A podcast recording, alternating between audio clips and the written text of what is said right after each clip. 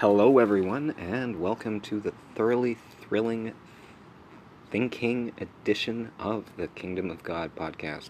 I almost forgot what it was called for a moment there. Anyway, um, thanks for being here. Uh, I am in, like, ridiculously good spirits today. Um, kind of unusual considering the news that I broke to all of you yesterday, but I have had a chance to reconsider um, everything that's taking place right now, and it really, really is. Like, the more I think about it, the more favorable it is. And so uh, that's really the topic of the show today.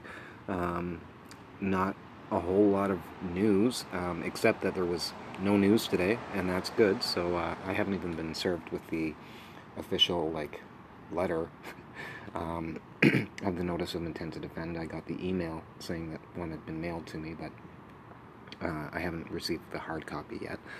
Uh, so, and that's only the Notice of Intent to Defend, and that means we only have one more day to go. It really does. Uh, so, I haven't mentioned that on my blog. I'm kind of implying on my blog that, uh, you know, I, I just keep saying now she has an additional ten days, so I'm not, like, saying when that ten days expires, and so I'm kind of alluding to the, this potentiality that I might think she has until the twenty-second. Uh, because she filed the Notice of Intent to Defend on the twelfth, but uh, I, I just double-checked with the Rules of Civil Procedure, and no, it's one hundred percent. It's uh, only an, ex- an additional ten days upon the original twenty, and it's supposed to be filed, because it's, like, literally, it's one sentence that you have to write, uh, you know, the defendants intend to defend this claim. That's all you have to write, one line. So it's a very easy filing. It's supposed to be done in the first twenty days to give you an extra ten days. So she was already late putting it on the record. That doesn't give her additional time. Anyway, um, I didn't mean to get into so much uh, in the intro. Uh, I just want to thank you for being here, um, let you know I'm in great spirits, and uh, I think I've got a good show for you, um, and we've got a beautiful day today too, so hopefully some decent ambiance out here. It's kind of a quiet evening, which is sort of nice. Sometimes you can hear the traffic and people laughing and stuff, and tonight it's got a very nice chill vibe, so Uh, I think it's going to be a good show. It's going to be a, a little more uplifting, I think, than uh, maybe some of the last ones. But, um, yeah, thanks for being here, and I'll be back in a moment.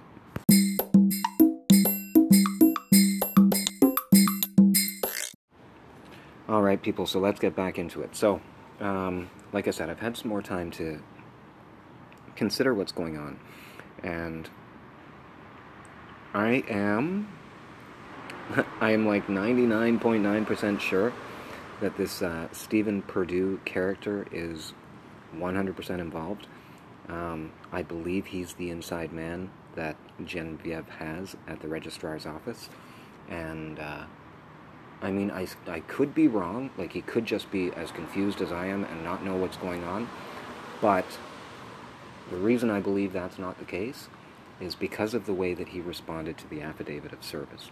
Like, you kind of had to be there, but there was, like, as I said, there's always a couple of people in the lobby, or, you know, waiting to do, you know, and there's there's always this one lady there that's, like, has a whole cart worth of documents that she's, like, photocopying or something by the printer. She's always there. Um, and, uh, yeah, I don't know, when when he said to me that there was an error with your affidavit, I'm like, what are you talking about, an error? I said, how can there be an error, and how can something becoming, how how can things that I'm filing with you be unfiled when I come back? And, uh, you know, and I, I just kind of, like, turned away from the desk for a minute, like, in exasperation, basically, you know how people do that.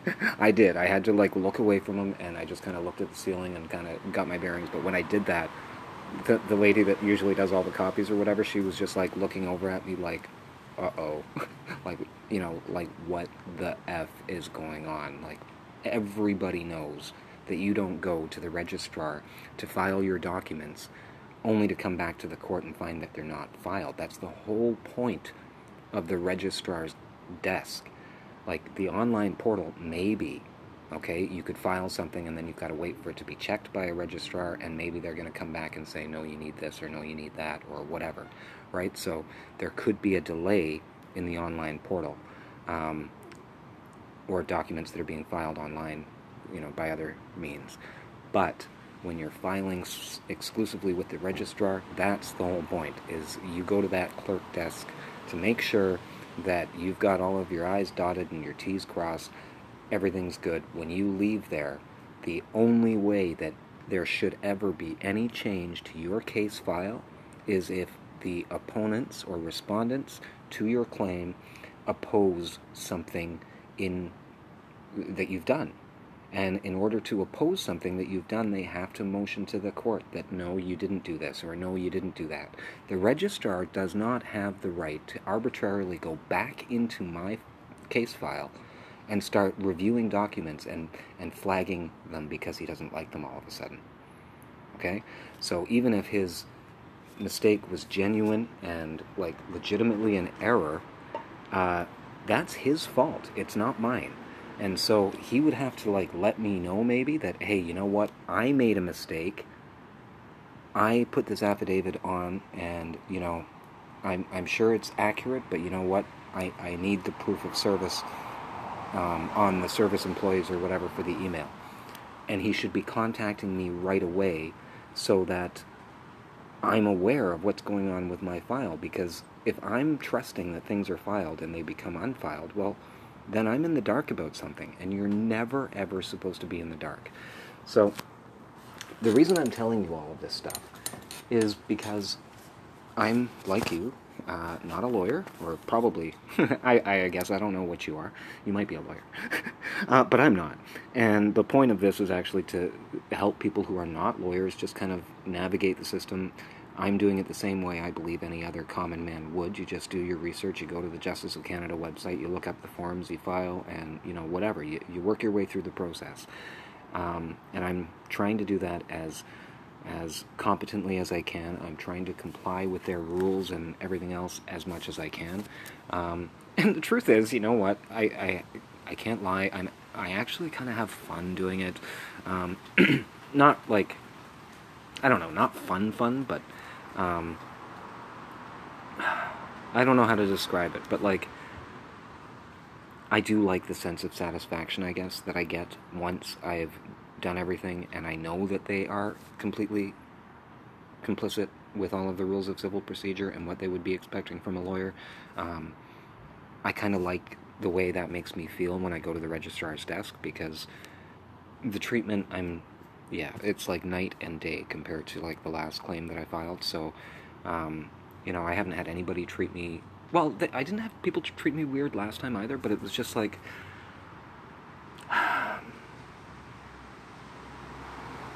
yeah, I don't know. It wasn't like they, they didn't... I've never had problems getting stuff done at the courthouse, so it's not like they were uh, trying to discredit me or anything like that, but I just wasn't being treated with the same level of respect. That's that's all I guess I'm saying, is that, you know, when I go in there now and I present these documents, um, there's no apprehension at all. Like, it, you can tell that this is just, like, business as usual for them. They're just, you know. um, so it's a very nice feeling. And um, I'm actually kind of enjoying getting better at doing it. I, I actually want to kind of familiarize myself with the process so that this does get to be second nature, just in, like, you know, obviously I don't want to be spending the rest of my life in court fighting stuff like this. Um, that's part of why I'm excited. I'm going to get to that in a minute too. Um, but if I do have to file more suits, and I'm pretty sure I'm going to have to do that with the beer store. I haven't even, like, gotten back to them yet. Um, so I haven't heard from them. I'm going to let that go for a bit. But, uh, you know, the whole claim is going to stand. I'm just going to be like, look, dude, you've had lots of time, you know, and uh, you are ruining my summer because you haven't gotten back to me with a guarantee. And I'm going to tell him, like, I've got a big matter in court right now with the City of Ottawa, and that's the only reason that I'm not filing a statement of claim against you right now or publishing anything on my blog. But do not mistake me. I absolutely one hundred percent will once I get this matter that's in court resolved, and I don't know how long that's going to take. It could be a year, could be two years, it has to be less than five, but I am going to continue to charge you one hundred dollars a day for as long as it takes for you to provide a guarantee or until the mask mandate is over, one of the two. So, I'm not going to allow you to discriminate against me, you know, da-da-da. But I haven't done that yet. Um, and it's just because I got too much on my plate. I, I may do that Monday once I have the city officially noted in default again. Um, I also have, uh, there's a guy who comes here every month, every month, every week, um, and he just kind of like organizes uh, the garbage bins at the end of the driveway for all of the residents that live here. Um, so he does maintenance for like a bunch of properties and stuff, and he's, uh, he ended up running into me. I don't know, we get along really good because I guess he knew the last tenants here, and I guess they weren't like ideal tenants. Um, And he just used to tell me that it was, like, always just a disaster, this this area where I have my patio. And uh, so he's always like, man, it looks so nice back here. You've got this little zen area. And, man, it it is. Like, don't get me wrong. Compared to last year, this is a really nice, comfy... That's why I like doing my podcast out here. But um, it's nowhere what I would like it to be. I've done minimal, minimal, minimal. I've got, like, two garden beds that I made. Um, and I've got a nice little glass patio table, and I have three chairs now, and it's all just like, you know, yeah, that's about it. um, so it looks a lot nicer than it did, but it's still got a long way to go. I'd love to have everything planted back here, and I've got nothing growing right now. Well, that's not true. I've got one pep- four pepper plants in one pot, um, and I love peppers, so I'm, and they look like they're doing pretty good. So, and oh, and I have a pot plant. um, And the only reason I mention that is because usually when I grow pot plants, they just don't do very well, but this one is doing awesome. It's about, I don't know, three feet tall right now. Um, so, uh, I don't know. I'm, I'm going to bring that out in the fall when it's time for it to uh, flower and all that jazz. Uh, it's inside right now, but it's doing phenomenal. Anyway, um, I didn't really mean to get off on that tangent, but this guy comes by and does the garbage all the time, and I was sitting out here in my painting jeans, and... Uh, Yeah, he asked me to go and help him paint a house one day. And now it's kind of like a regular gig when he has stuff to do. So um, he left a note on my door today, or yesterday, I can't remember. Uh, but yeah, he needs me on Monday. No coincidences. Uh, and it's usually always like seven thirty, eight o'clock in the morning. So um, I may not actually be able to get to the courthouse first thing in the morning, and I don't care. um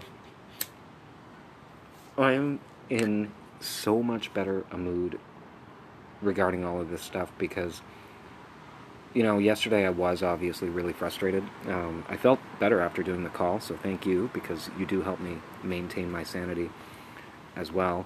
Um, but really, what hit me this morning, I guess, is just that, like... I don't, like, the worst case scenario for me is they're going to present a statement of defense, you know? And truth be told, um, I do kind of want to see it. And so this is why I'm hoping that I can get them noted in default without them even knowing, like they did to me. And, uh, and if I am able to do that, then I may still receive the statement of defense just to see what they come up with, because I'm very curious about that. But I'm not curious enough to not note them in default on Monday if I'm able to. So I am still going to go to the courthouse, but it'll be likely in the afternoon. I wanted to go first thing in the morning, but it was also Mike that was working on the desk last Monday, and I have a feeling that's kind of how it goes. Like, justices always sit in the same courts on the same day, um, and I have a feeling that the registrars probably have certain days of the week that they work, because it always seems to be Stephen when I'm there on a Wednesday, and it always, well... I've only been once on a Monday, but it was Mike on a Monday. So I'm hoping it's going to be Mike again, um, because he was the one that took my filing and noted them in default. And then I'm going to draw his attention to what's going on on the system. And once I started reflecting on all of that, he, like, I'm pretty sure, because he's such a senior staff member, he's going to recognize that that is just, that, you know, and I think he's going to know that uh, somebody literally, you know, helped help defense get something on the record after the fact, and that should never ever happen. He'll be able to confirm for me as well if uh, the delay through the online portal is substantial enough that it would be able to negate my claim if she'd filed it through the online portal before I'd, you know, filed it with him, or if uh, the timestamp, you know, and that's the other thing. Uh, so if she filed through the online portal and it showed that her online filing was like at ten forty oh nine, um, as Mike or Steve is telling me it is, then I'm going to say to him, like, should that not have shown up by three o'clock in the afternoon? I mean, like, I know there might be a bit of a delay, but really five hours through the online portal? And if I go to the registrar's desk and defense has entered materials through the online portal in the morning, I'm not going to know of it in the afternoon when I go to the registrar's desk? That doesn't seem right to me. So, um, I believe that what happened is, well, I discussed this the other day. In fact, I know that's what happened, is uh, someone, I just don't know that it was Steve, went in, flagged my affidavit, um, and that was the reason for him to invalidate uh, the notice of default. Oh yeah, well, you know what, the affidavit's no good, so now we can take you out of default and uh, you can file your statement of claim in. So, I believe that was done. Um, what else did I want to say? Hmm. Well, just, it's, it's fraud and it's perjury now. And, oh yeah, and I'm also going to take um, a receipt of my email of service.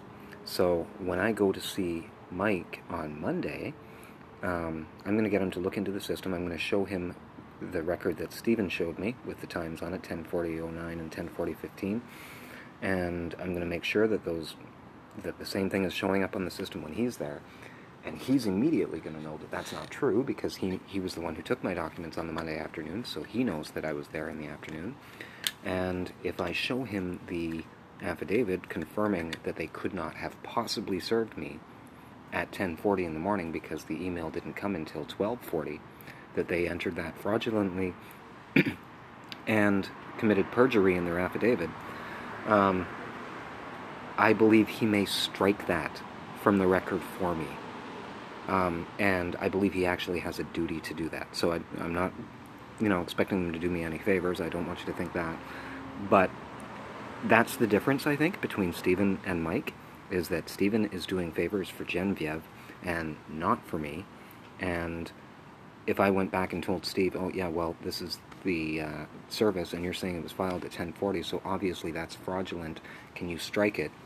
He would probably tell me that I would have to motion to the court to do that. So he's making one set of rules for one side, but not for the other. Um, but I believe that Mike will just do it. He'll just be like, yep, yep, that's invalid, and, and maybe strike it from the record. Um, but again, I think he would give her notice. Um, I think he has a duty to do that. But um, again, the courts have the power to exercise whatever they feel is necessary when someone is violating the rules or whatever. So he may just determine to strike it and not tell her. Um, or he may not be able to do anything. I don't know. Um, and even if he's not, um, like, it doesn't really matter to me if it doesn't, if, if it gets stricken or not, because uh, I believe that she foolishly thinks she has until the twenty-second, so she's not going to produce a statement of defense, I don't think, until next Thursday, a week today. So that's my prediction. We'll see if I'm right about that. And if I am, then that means that when I note her in default on Monday, she's going to be completely blindsided by it, and it will really be over. Um, because sure, no way she's going to get a statement of defense, you know, put together in like twenty minutes. It just isn't going to happen. So she's going to be S O L. There's not going to be any more changing in the system or any of that. And I'm going to ask Mike to put a special, like, notice on the file saying, you know, just a warning that somebody has been tampering with the times. Uh, none of these filings are to be removed. Um, you know, I don't know, something. Something to make sure that I, you know, once they're noted in default, but they cannot get out of default without filing a freaking motion. So, um, all right. So that's that's uh, that's the inspirational side of things, I suppose, because uh, yeah, you know, it just sort of dawned on me that, you know, whether or not things go the way that I want them to on Monday, even if they didn't, and even if she was to serve me um, a statement of, of defense, say, tomorrow, um, before the end of the day, or Sunday, like, I doubt she'll be working on the weekend, but maybe, um, maybe I've got her so backed up that she's going to need to be, And, you know, maybe she, like, she knows that the deadline is Sunday midnight, and maybe she'll actually send it to me Sunday. Um, and if she does, hey, that's good news for me too, because then I don't have to worry about noting her in default and whatever else. Um, then we know that we're going to go to court, and we're going to have all sorts of opportunities to motion to the judge or justice.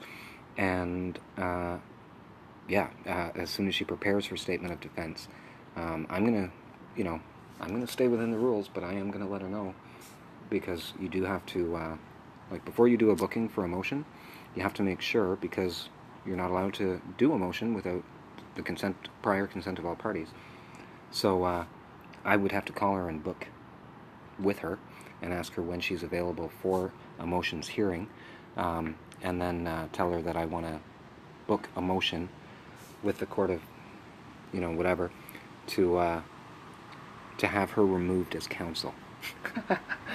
And uh, she can, you know, I said, I don't think you're going to be in, you know, you're, you're probably going to be opposed to that motion, but uh, I would like to have you removed from counsel and have new counsel appointed, um, because you've just committed so many crimes and you've been such a dishonorable, uh, you know, individual.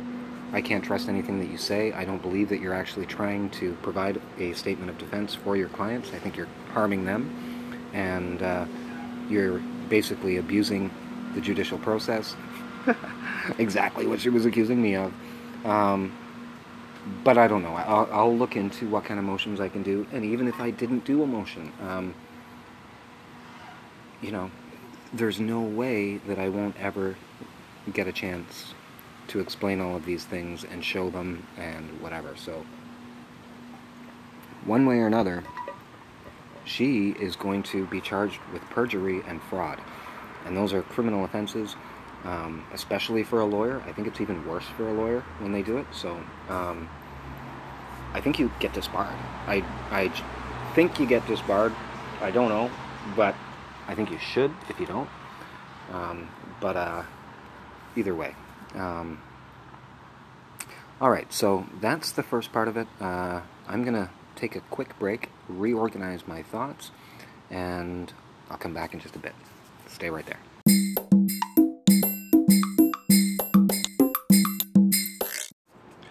All right, people, I'm back. So the other thing I guess I wanted to uh, touch on that made me feel a little bit more inspired today is that, now again, I, I might be reading a little bit too much into this. I might be getting too excited about nothing. Um, but, you know... Uh, Today I actually listened to my podcast uh, that I published on the day that I found out that, uh, the day that the court responded to me um, and told me that no, no, no, she's going to have to file her whatever in accordance with the Rules of Civil Procedure. I listened to that podcast again, and it just made me realize, like, how happy I was that it wasn't dismissed as frivolous and vexatious. Like, that was big for me, you know, because, like, I, I, I wouldn't know what to do if they had decided that it was. Like, I don't think I can put together a better claim than I did. Um, you know, like, yeah, I just don't. Um, and... If I can't find a court that will hear violations on U N Covenant rights, you know, then I'm S O L, and, I, well, not really, I don't know, I would probably try again still anyway.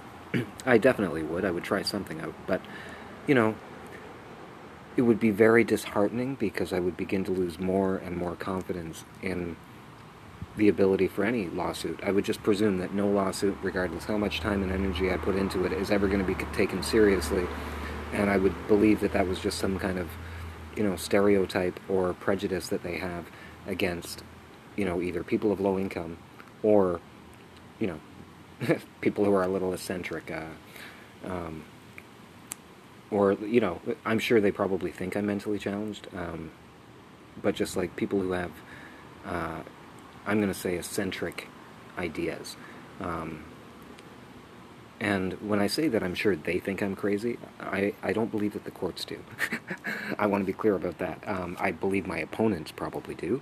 Um, and I probably, you know, I think that a lot of people at Ontario Works probably do, and Housing Services, you know, that's obviously why they think it's okay to just call me whatever they want and threaten to, you know, threaten me with economic harm if I don't agree. So, um, that was just like a, such a huge gift, okay? And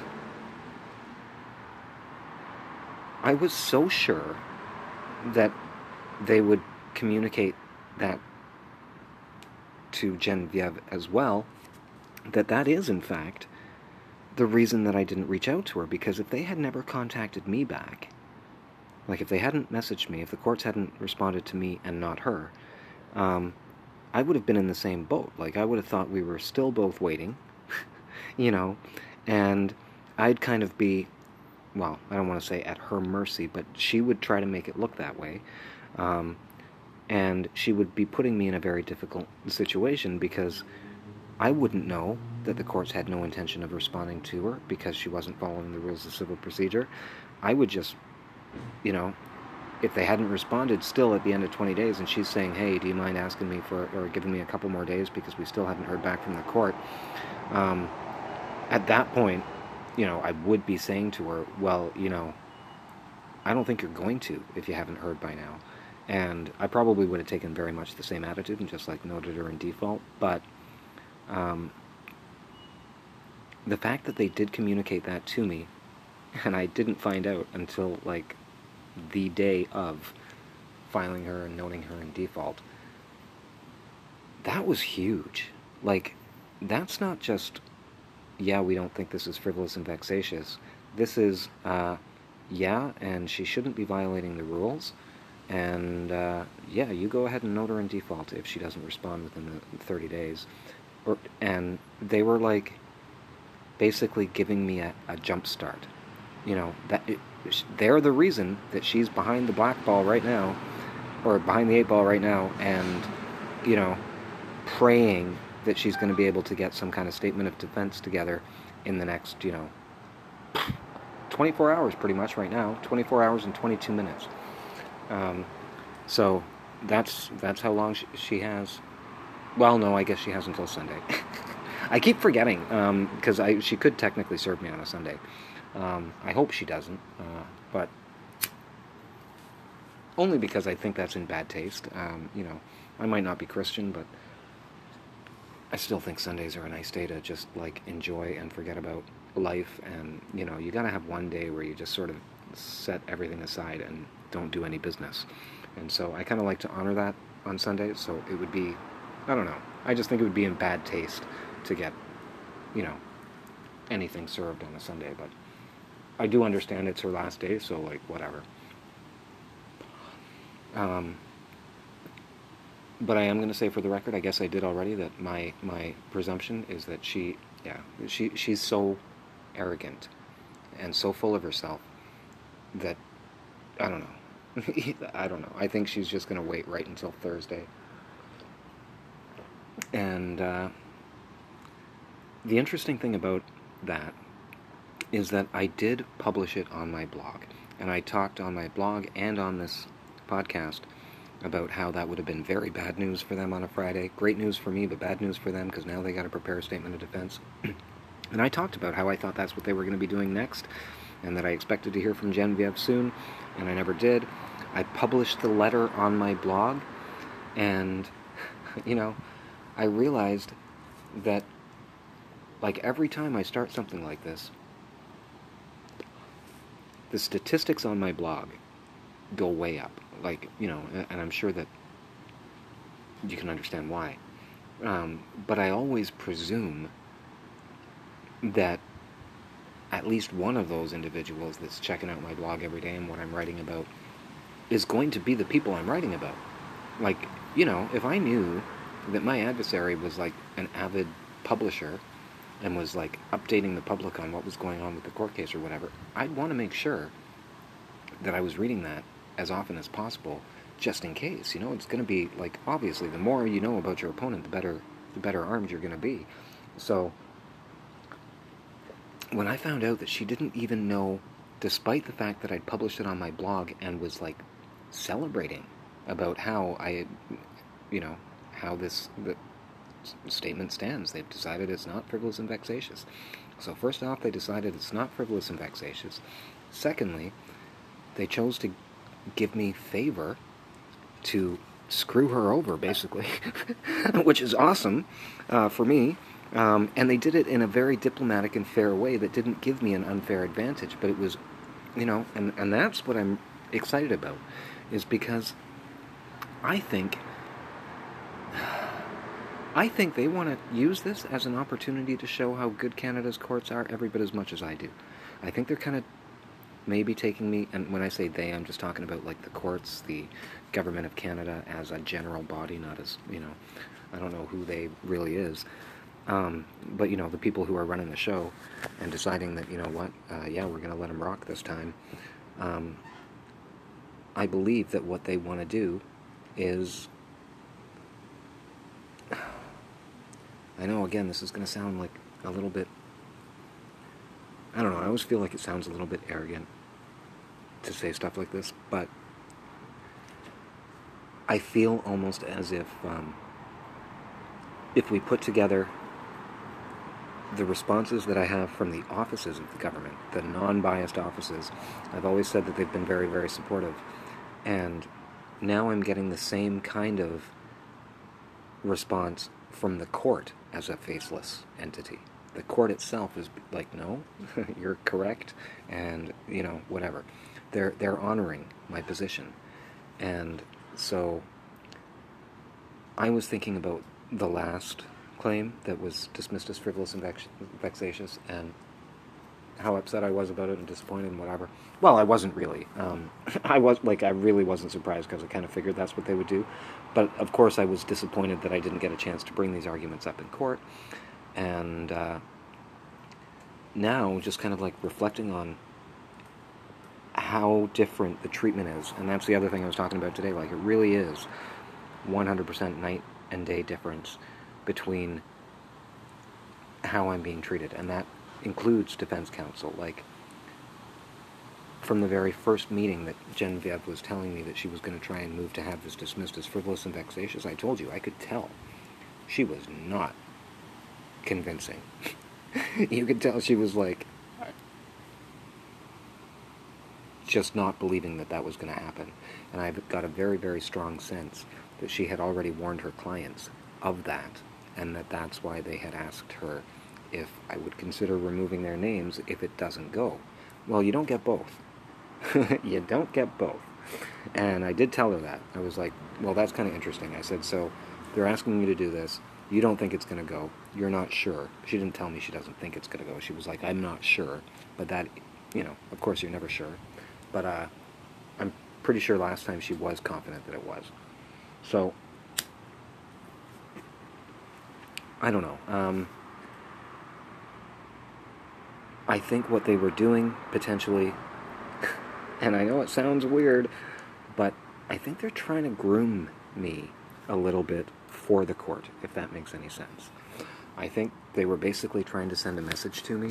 You know, this is just a hypothesis, but, you know, I've just been thinking about everything.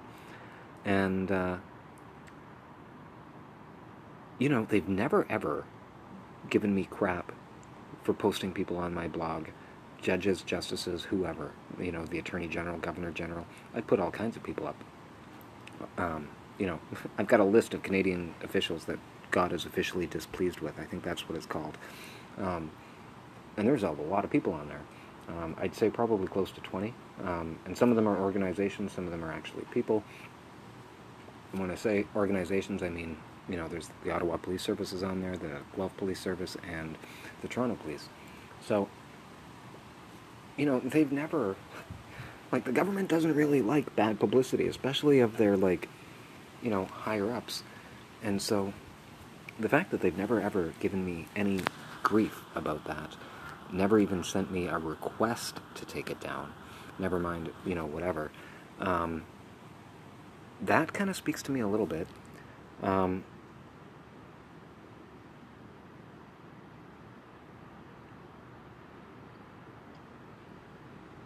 yeah, I don't know. I just feel like... I feel like I'm being tested. There you go. That's what I guess I'm trying to say. Groomed and tested.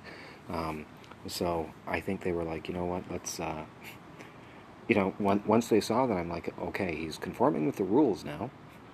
He's filed a proper statement of claim. Um, so let's see how he governs himself. And, you know, I think the fact that I'm advocating and, and speaking so um, assertively about how wrong and unjust the things that are happening to me are, I think that's actually something that they want me to do.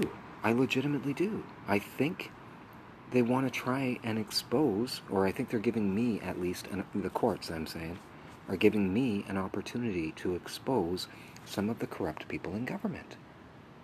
You know, I, I legitimately think that that is the goal, and that they want me to expose some of the tricks that, you know, the City of Ottawa tries to play on self-rep litigants. And because there's no way, I'll tell you right now, there is no way she would be trying any of this stuff with a lawyer, because if a lawyer ever went back and found out that his filings were no longer filed, you know, I don't know what he would do, and that's exactly the point. And that's why she's trying to do it, because I don't know what a lawyer would do, and so she's trying to take advantage of the fact that I don't know what a lawyer would do, and so, you know, I can get away with it. Well, I don't know what a lawyer would do, but I know that it's illegal. I know that it's unlawful, and I am going to complain about it, right? So, uh, I published my uh, letter on my blog, which was uh, addressed to the Justice Council, and that's where you make complaints about um, fairness in court or at the registrar's office or whatever, so I filed a, a complaint with them. I swear, that was not posted for more than five minutes, and I already had ten people reading it. Um, and like a bunch of different countries. Uh, so, and that's another reason that I know that people are watching. Like, you know, it's only really rare shit like that where all of a sudden there will be like ten different countries all over the world all looking at it in, in, a, in a span of five minutes. Like, that's not a coincidence. These people are like communicating with each other somehow. Um, and, you know, I don't know if they've got like a friggin' alert, you know, on my blog or something, like whenever I post something of, you know, or, or keywords or something, I don't know what it is, but there is something that definitely um, creates waves when I publish stuff. And, you know, my letter to the Justice Council, you know, it's, it, I just told the story that I told to you. It's no different, um, but, you know, I am one hundred percent sure that there's absolutely no, no excuse for a filing that's been done with the registrar to be removed from your record without your knowledge. Never should happen. And I'm telling you right now, that's grounds for mistrial. Like, already I have plenty of grounds for mistrial, and I knew that today walking around.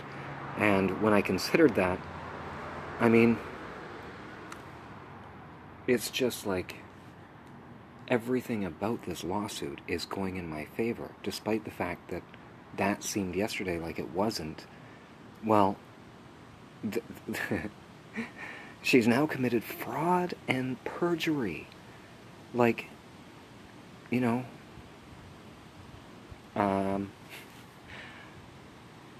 I like I feel like she should be disbarred for just being such a dishonorable individual in law anyway. Um, but I doubt very much that the actions that she had done before this would ever constitute, you know, enough foul play to have her disbarred or whatever. She might get a warning or something, but I don't think so. Like, really what they did, that's that's what they do, and that's all the consequences that there would be. Is she might lose this case because she goes get, goes into default, and that's like your slap on the wrist. So that's pretty much how I think the courts work. And the thing is, I'm also one hundred percent confident, well, yeah, one hundred percent, that every instance of any altercation or change, anything at all, that changes on that court of record is going to have a key in entry for whatever registrar it is. They probably have to like log into their system every day or whatever, but they're going to one hundred percent know of every change that was made. They're going to be able to track who it was that made the changes. They're going to be able to find out who pulled out that affidavit one hundred percent. They're going to be able to find out who overturned the default judgment or the default notice. And they're also going to find out that her affidavit of service um, is fraudulent and that she's being held to a different standard than I am, because I know that she can't possibly have um, provided proof of her service, which is the reason they discounted my affidavit. Is even though it's all sworn and every, you know, they said that they need proof of those emails that were sent to the other three. Well, she can't have proof of her email to me because it wouldn't coincide with the time that she filed, which was ten forty.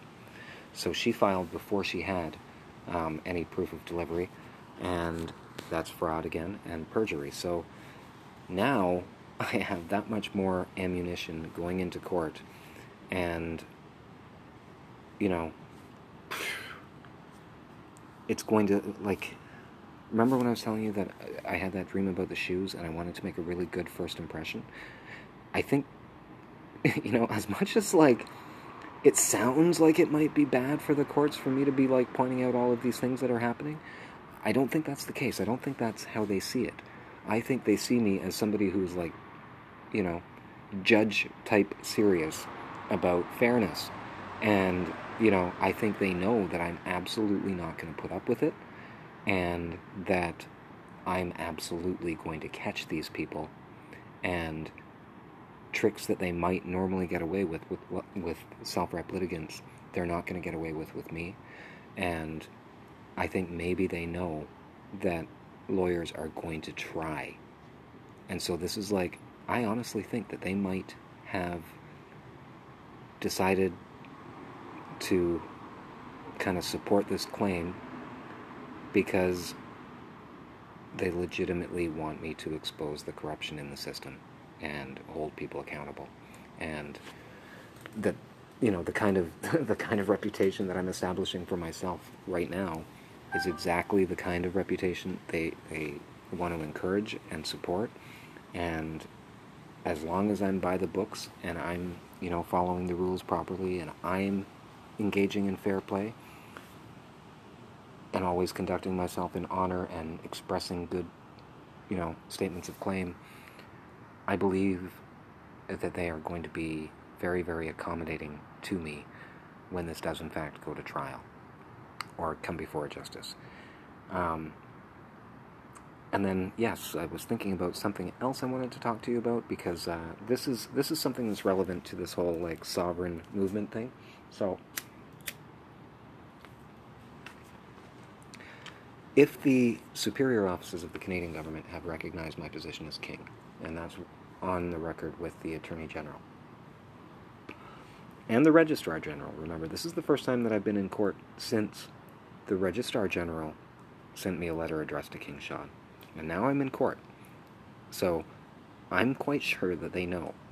And it's like, they're slightly grooming me and slightly testing me, but I think once, you know, I think there was probably this presumption that I am going to just be, like, belligerent and have no respect and believe that I'm, like, above the authority of the justices and judges and whatever, and I am, but, um, I'm never going to disrespect a judge or a justice. And I think they're beginning to understand that. And I think even more importantly, I think what they're understanding is that there's probably never going to be a justice that's going to disagree with anything I say. And that is the point, is if you want to, like, do this, you really have to hold yourself with super, super, super high moral standards, govern yourself with honor, and, you know, think like a judge. Um, I, in fact, uh, it was this podcast where I was, like, interrupted by a friend. This friend has come and visited me a few times now um, in the last couple of months, and I've had some, like, deep conversations with a couple of her other friends, and uh, it's funny, they now nickname me Judge, um, because they believe I should be a judge in a court. Um, and I just think that's kind of like funny and ironic, but it made me realize that that, you know, maybe that's what it is. Maybe I think more like a judge than I do a lawyer. And maybe that's the difference, because I'm, you know, I'm a real stickler for fairness. I don't believe that I should have any advantage over her either. Um, you know, even, even if she is doing nasty things, you know, whatever. Um, and, okay, see, I, I knew that all of these things would come together. So that's the other thing I wanted to bring to your attention, is that everything she's doing is also a reflection of how terrified she is, legitimately. And so, you know, at this point, I, I don't even know um, if the courts want this to go to trial rather than be in default, because they want me to, like, just lay into these people in front of a judge and show a judge what kind of a man I am in a court of law. And, you know, because I'm, all I'm going to do is state what happened, and there's no way that a judge is going to disagree that anything that has happened to me is unfair and wrong. So, you know, same thing with the inherent rights. So, I haven't really spoken about this yet, but I don't think a lot of people in Canadian law even know that the U N Covenant is legally binding upon Canada. I am sure that uh, all of the judges and justices in Canada's courts do, though. And so I think they probably find it very interesting that I'm bringing a case that's calling the Superior Court um, on its ability to exercise its inherent jurisdiction. Well, inherent jurisdiction means that when I go in there, um, I that court has the power to grant me relief of my inherent rights. So they're never going to express it in that language, but that, you know, I'm sure you've heard the expression, um, you need a, a court of inherent jurisdiction. Well, um, it's on the Justice of Canada website, and it's under the section Remedies, um, and that's where it states that all superior courts in Ontario are of inherent jurisdiction. So when people say you need to go to the registrar and ask, like, I need a court of inherent jurisdiction, well, no, you don't. You just need to know that the courts that we have are of inherent jurisdiction. And that includes, like, the small claims court, too. So, um... Oh, sorry, no, it doesn't. Oh, yeah, yeah, sorry, it does, because uh, small claims is still superior. Um, but, yeah, all superior courts in Ontario honor, have the inherent, um, are of inherent jurisdiction. That's how it's expressed. Um, and that affords them the ability to be able to change their jurisdiction um, as the, the situation warrants, if you will. So, in order to claim my inherent rights, uh, they have to be able to inherit a higher jurisdiction of law. So, that's, you know, you're going to be going outside of Canadian law, because, you know, international law is superior to federal law. So they will acknowledge that inherent jurisdiction, which means that everything I've told you, like, you know, any code, statute, or act that um, trespasses upon an inherent right is of no force or effect. And I think that's how it's expressed on the Justice of Canada website, is of no force or effect. So I think they might be very interested, because Um, some of the other things that I've said that I wanted to talk about that this lawsuit has taken me away from, um, you know, talking about an honest uh, sovereign economy and how that would work, um, what the duties and responsibilities of our elected officials are and what they're supposed to be doing, and how great Canada would be if all of them were actually doing their job and honoring their position of office. Um, I think that um, they want to see, first of all, how defense counsel is going to respond to these arguments, um, because they won't have an excuse. I know that, and and I think they know that too. And so they're just like, okay, let's let's play this out, and let's see what happens, and let's see what she comes up with. And instead of actually trying to come up with arguments, she's trying to come up with excuses to not go. And I think that they would rather have her go.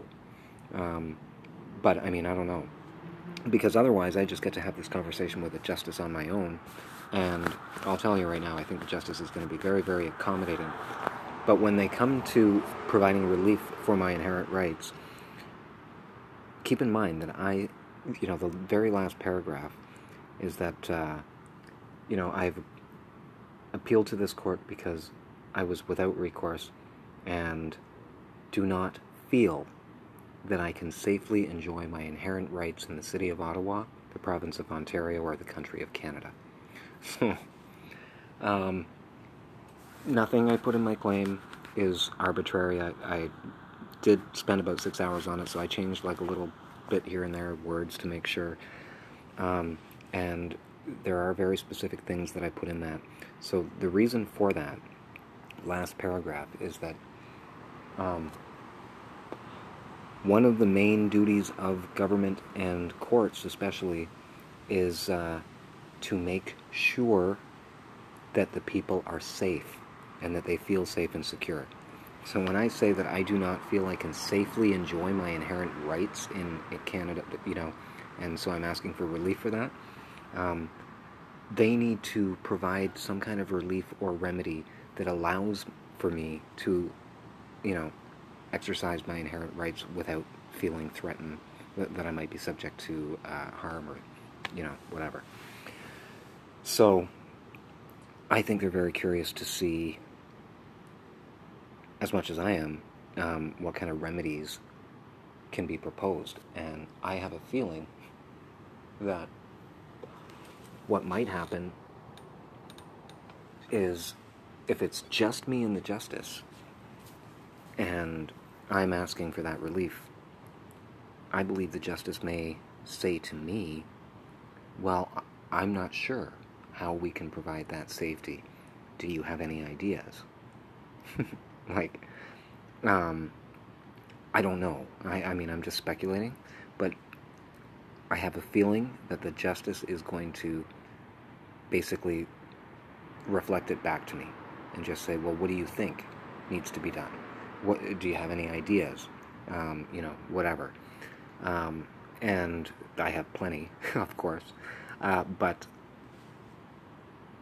what I would say is, well, Your Honor, um, realistically speaking, you know, it's been four and a half years that these notices have been with the Attorney General and the Governor, you know, so clearly I'm not a vexatious person, or I would be filing the eleven million dollars claim into the court against Sean Kearney and the Attorney General in Canada, um, but my belief is that these individuals are, you know, ignorant of their duties, maybe. I don't believe that it's willful harm that they're trying to do to me. I just believe that they are ignorant and maybe don't know and don't understand what these obligations are or how serious they are. And I don't really want to cause harm to anybody. I mean, I just want to enjoy my rights. So I think they feel that they're in serious legal trouble for not knowing how to do this. And so they just don't respond at all. And that leaves me with no choice but to either keep writing them letters, at which point I'm just going to be harassing them, or filing another claim into court against Canada and, you know, bringing those people into court. And I don't want to have to do that. So, Your Honor, I think the best solution would be to compel Francois-Philippe Champagne, Marc Garneau, and uh, David Lametti, so... just to clarify who those individuals are in Canada's government, that's the Registrar General, the uh, Minister of Finance, and the uh, Minister of Justice. And I'm going to say, why don't you just put me in a room with those three individuals, and I will, you know, I'll explain to them exclusively what needs to be done. And uh, if they're still unable to do it, then perhaps we can have, you know, a mediation meeting or something like that, uh, where... you know, not not for the purpose of punishment, but just where we can bring them into court and with your guidance and direction, we can, you know, issue some orders to them to get these things accomplished. You know, it really shouldn't be difficult to have a forensic audit performed, to get a full accounting of all the money that has been borrowed in my name, you know, provided to me so that I can, you know, honor Canada's creditors, pay my share of the debt back, and be free to dispose of my natural wealth.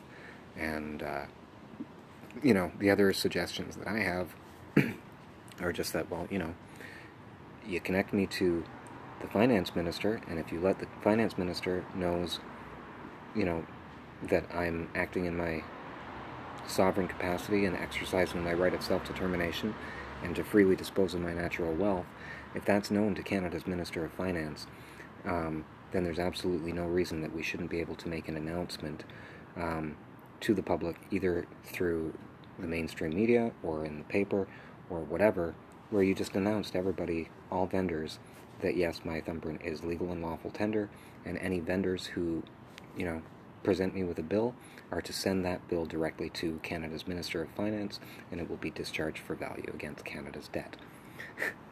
Now, I don't think there's going to be a lot of people who can present those kind of reasonable um, remedies, and I mean, he, he may think that that's unreasonable, I don't know, but that's literally how a sovereign economy works anyway.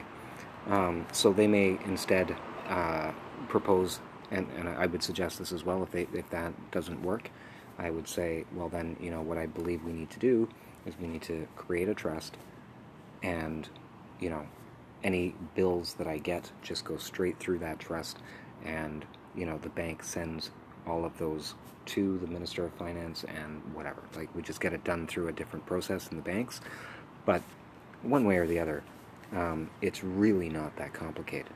And the second that it's absolutely established by a court that this is real and, you know what, these these rights need to be protected, um, no joke, I might actually be able to even ask for my own uh, personal security.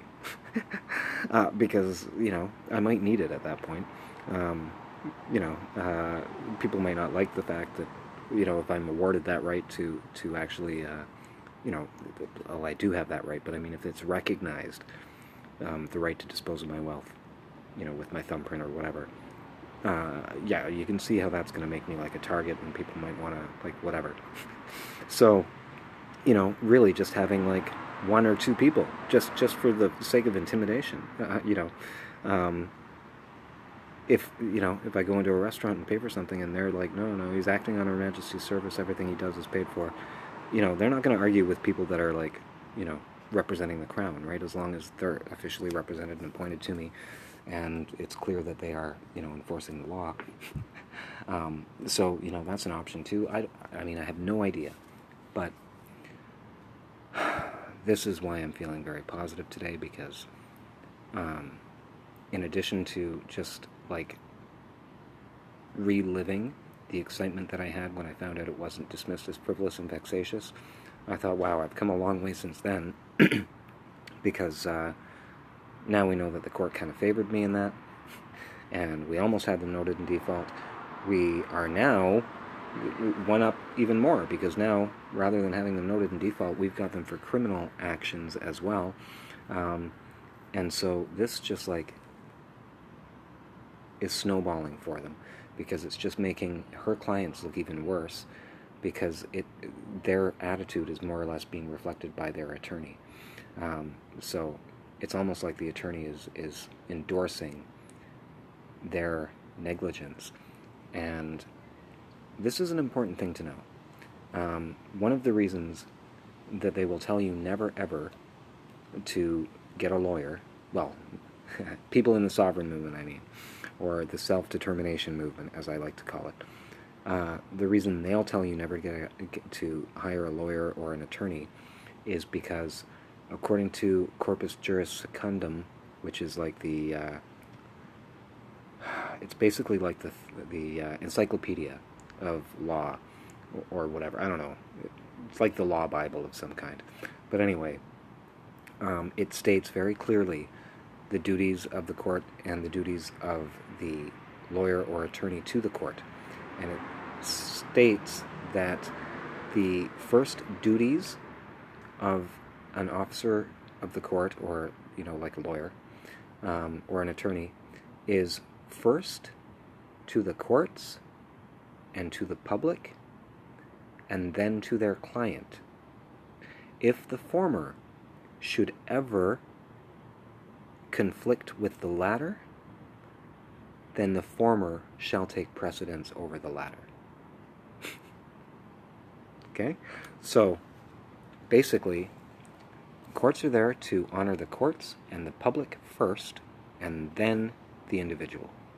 So, my duty is to make sure that when I'm in these courts, I am acting in such a way that everything I am doing is ingratiating the court system, the justice system, and the public as a whole. And as long as I continue to represent those ideas, I'm telling you, I don't think they give a rat's ass. They don't care about the client. They care about the honor of the public and the honor of the courts. And if I am just going in there and I'm like saying, hey, this is what the law says, and this is what they're doing, and this is what the law says, and this is what they're doing, and, you know, there is no excuse for them. Um, I'm reasonably confident about that. I don't think they can dispute anything in, in my statement of defense. That's partially why I'm, like, excited to see what they come up with. Um, but... Yeah, okay, this is getting long. And I don't know, maybe I'm just kind of going in circles and, and saying the same thing over again, but can you tell I'm excited? Like, really. Um, and I think that's the reason that I wanted to do this show, because I don't really have anything new to tell you. Um, I'm just, I've just kind of been, like, digesting all of these ideas over the last little while. And, you know, as crazy as some of these things that I'm talking about might sound today, I mean, realistically, try to put yourself in my shoes. Like, you know, um, as much as I encourage everybody to do this and to write their own story and create their own idea and make their own way in the world or whatever, it's a pretty friggin' out there thing to do. It really is. And it's not easy to be, you know, a trailblazer in a m movement like this. And whether I'm considered one by my peers or not, I am regardless, because, you know, I'm, I'm traveling a path that others have not. And there is no roadmap. Um, you know, I can't I can't look to anybody else for guidance, because I can't, I don't know anybody else that is doing this. And I think one of the reasons that they have so much problem with the right of self-determination is because so many people that get into this movement have done so many ridiculous things that are just, like, not in honor. Um, Yes, it is true that you have the right to defend your life with lethal force if, you know, if your life is in danger. But that doesn't mean that you have the right to shoot a police officer because they want to arrest you for something. Like, those are the kind of mentality that some people have had. There was a man who was in this movement a while ago from Britain, and his name was John Harris. And uh, he became associated with what was called the Freeman on the Land movement. And he was a very, very, very well-articulated individual. Um, I don't know if he used to be a police officer, but if he's not or wasn't, I think he has a lot of friends in the force or whatever. But anyway, um, he taught a lot of really, really, really powerful truths, and he ended up committing suicide because people took the information that he was using and basically used it to abuse the law rather than uphold the law. And, you know, I think... Okay, so this is this is the uh, punchline of the entire thing, and then I'll call it a night, because um, this is really uh, the thesis, if you will, of today's podcast, is that uh, I think in, to some degree over the last four and a half years, remember, that's how long it's been now, that the Governor General and uh, the Attorney General of Canada have known about my position and, and, like, given me recognition of that by way of mail. So they know I know that they've recognized it. And I believe what they've been doing in that time is basically trying to determine which of the two I am. You know, am I one of these people who just believes that I am above the law and I don't have to do this and I don't have to do that? And I believe that that is exactly how um, Ontario Works sees me. I believe that's exactly how Housing Services see me. They see me as like one of these freemen on the land who thinks he's above the law and all of this stuff and yada, yada, yada. And I have never once ever suggested that I believe I'm above the law. Um, I have many times suggested that codes, statutes, and acts that trespass upon my rights are null and void, and I stand on that. But that's what I feel happened, or is happening, and I think we're getting to a point where the Canadian government has realized that I am legitimately all about honor and justice and fairness in the system, not just the court system, but I mean in in the world, right? That's why I want to see everybody get fed, and I want to see everybody in a house, and you know, I want to see everybody having equal access to health care and public services, you know?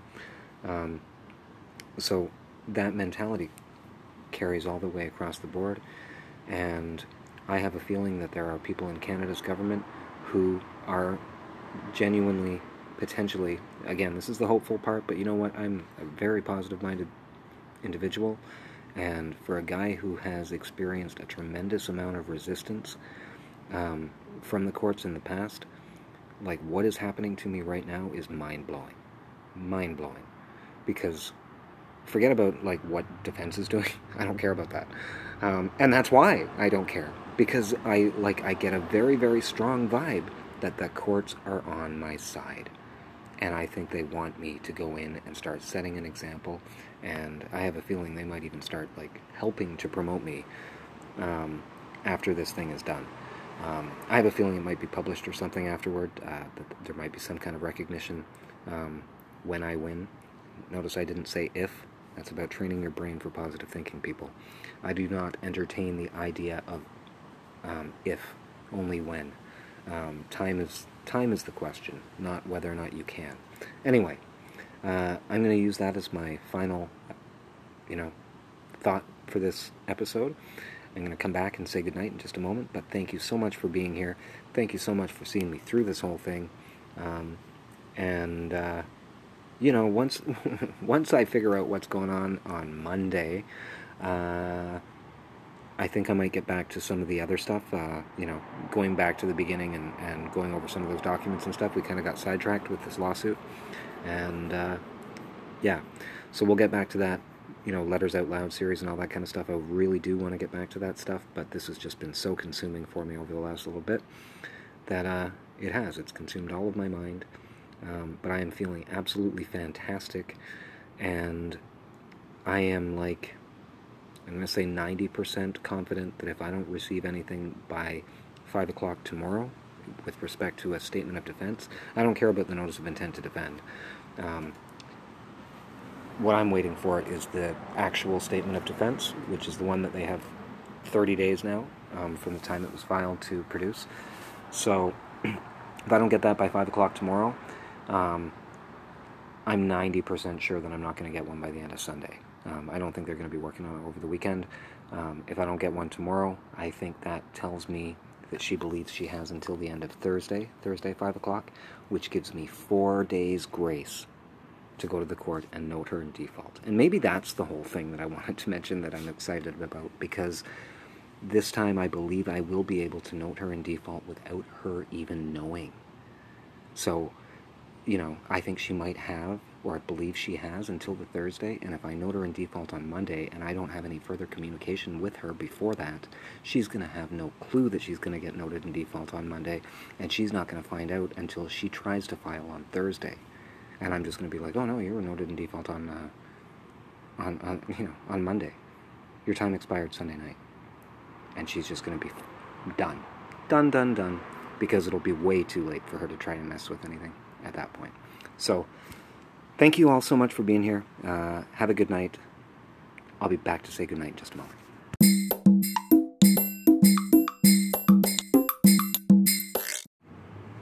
All right, everyone. So that's my show for today. Uh, yeah, it might have been a little bit long-winded, but you know what? I just wanted to get all that off my chest. I wanted to tell you all the things that I'm excited about and looking forward to. And uh, yeah, I don't know, really excited to know that I only have, like, basically twenty-four more hours to survive. I'm, like, I'm going to up it to ninety-nine percent. I'm, like, ninety-nine percent sure. If I don't get anything by the end of tomorrow, she's done. Um, and, yeah. And then if she does, well, okay, then we go to court and we get to talk about it and I get to humiliate them in front of a justice. So one way or the other, it's going to be, you know, it's going to be fabulous. Uh, thanks so much for being here. Love you. Have a great night.